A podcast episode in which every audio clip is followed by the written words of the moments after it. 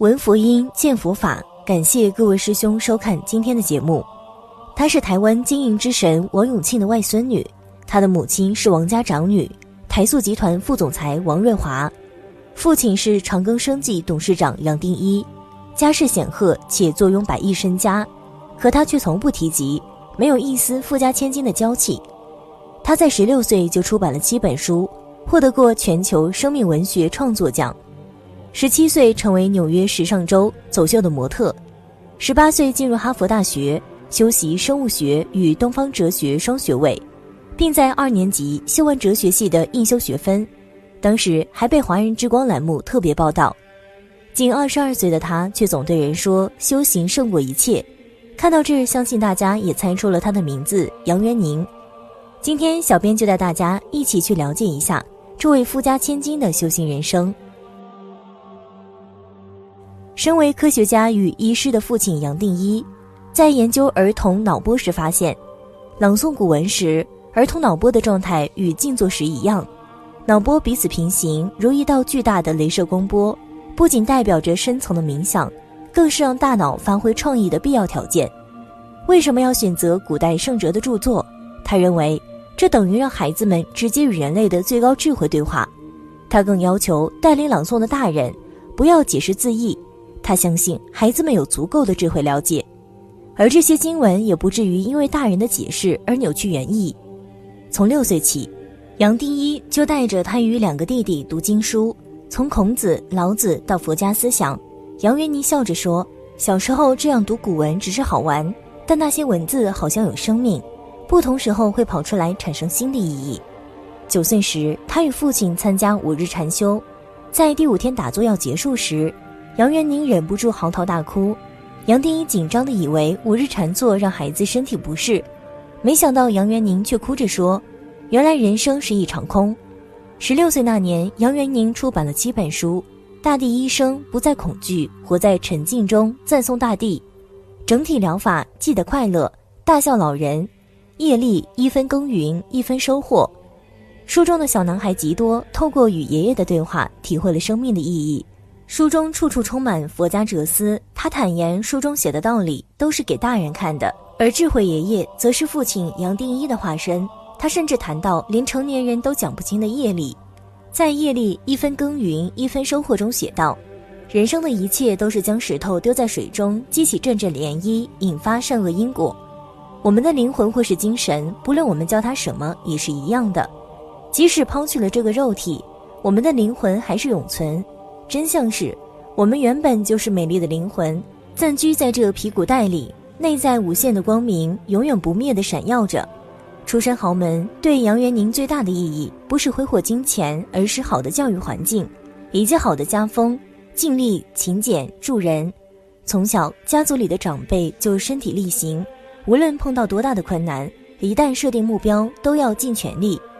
有人问杨元宁：“你人生遇到过最大的困难是什么？”他认真的想了想，回答：“没有，我一定尽力完成。”他承认自己有完美倾向，常常连杨定一都拜托他放轻松。申请大学时，他比别人早两个月寄出所有的申请表格。老师建议他不要超过六所大学，他却一口气申请了十二所，而且每一份表格都费尽心思，强烈表达了他要入学的渴望。最后，他被哈佛大学以提前申请的方式准许入学。在哈佛所有的入学方式中，这是最困难的。勤俭自然是这个家族最为人所知的门风。王永庆先生总是一条毛巾用到破。杨定一在餐桌上也有规矩，他不准孩子们有剩菜。他说吃饱不是理所当然。非洲有几百万人都在挨饿。杨元宁也不像一般富家千金爱奢华，他很少买衣服，特别是念书时期，宁愿把时间拿来看书，也不花钱血拼。即使买衣服，也总是挑选平价、实用得体的，一件衣服穿个四五年很正常。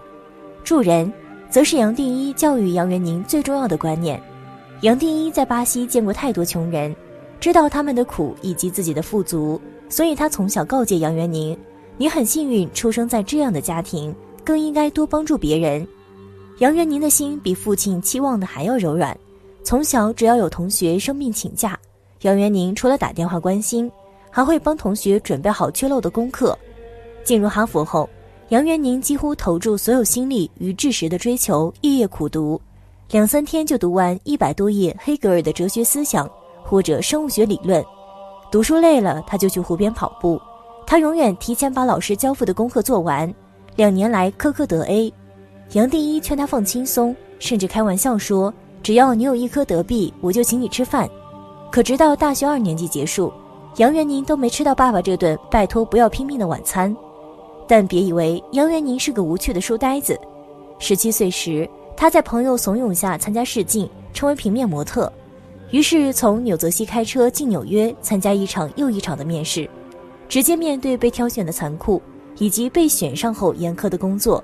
第一次当模特，他是现场最小的菜鸟，做造型要忍受发型师拉扯头发。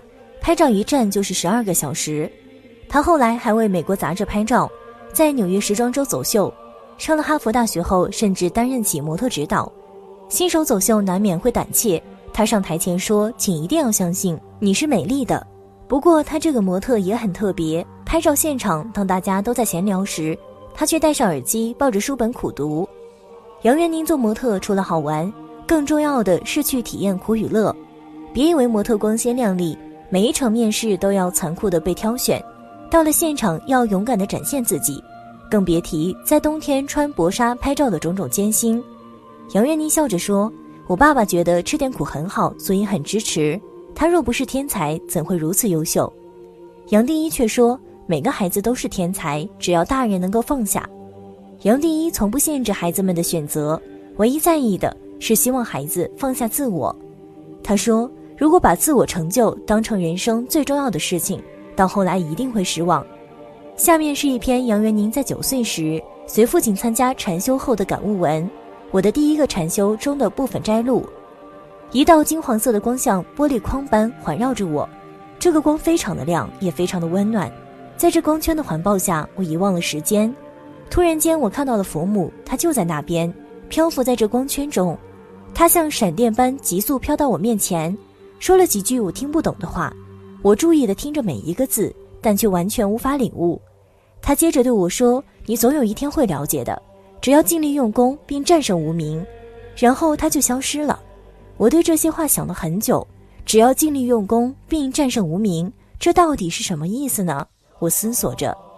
当我第二天上座，我凝视着放置在师傅旁边的蜡烛，它们慢慢的在燃烧着。我发觉它们就好似生命。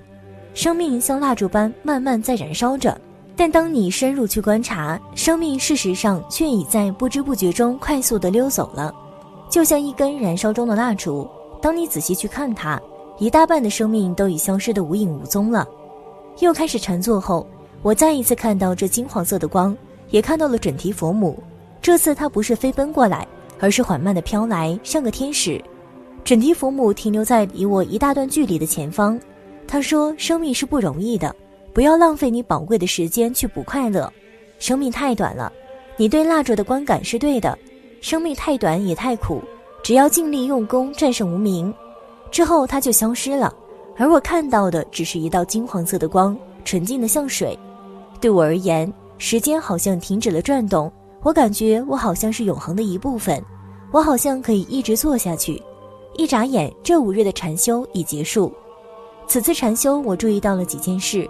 举例说，我无法想象师傅怎么会如此淳朴。他的每一句话、每一个动作、每一件事，都是以身作则，教我们慈悲。我问父亲，为什么师傅跟别人那么不同？父亲告诉我说，本来就是如此。一个人修行越高，他就会越单纯、越真实。这次禅修后，我的生命也跟着转变，许多变化在此禅修时发生。至今，这些变化还一直在发生。我感觉我整个身体还在适应这些变化。有时我感觉不舒服，好像每根骨头、每根筋都在慢慢融化掉，就好像一只毛毛虫在转变成蝴蝶，或像一个人死而复生。现在我的生命已完全不同，我的写作也变了，它有着更深的层面，也表达着我的心。我也变成一个叫仁慈的人。我好像懂得了一些人生的秘密。那是我以前不会去想的，我也开始问一些奇怪的问题。我想其他的小孩不会问，也不会有兴趣的。比如，我会好奇生命是用来做什么的，我死后会如何？这只是一些常常在我脑海中出现的许多问题之一。对于我所有的问题，我父母唯一的回答是：静思，往你内心去观察，试着找出答案。我永远不会忘记我第一次的禅修，我更感谢师傅和我的家人。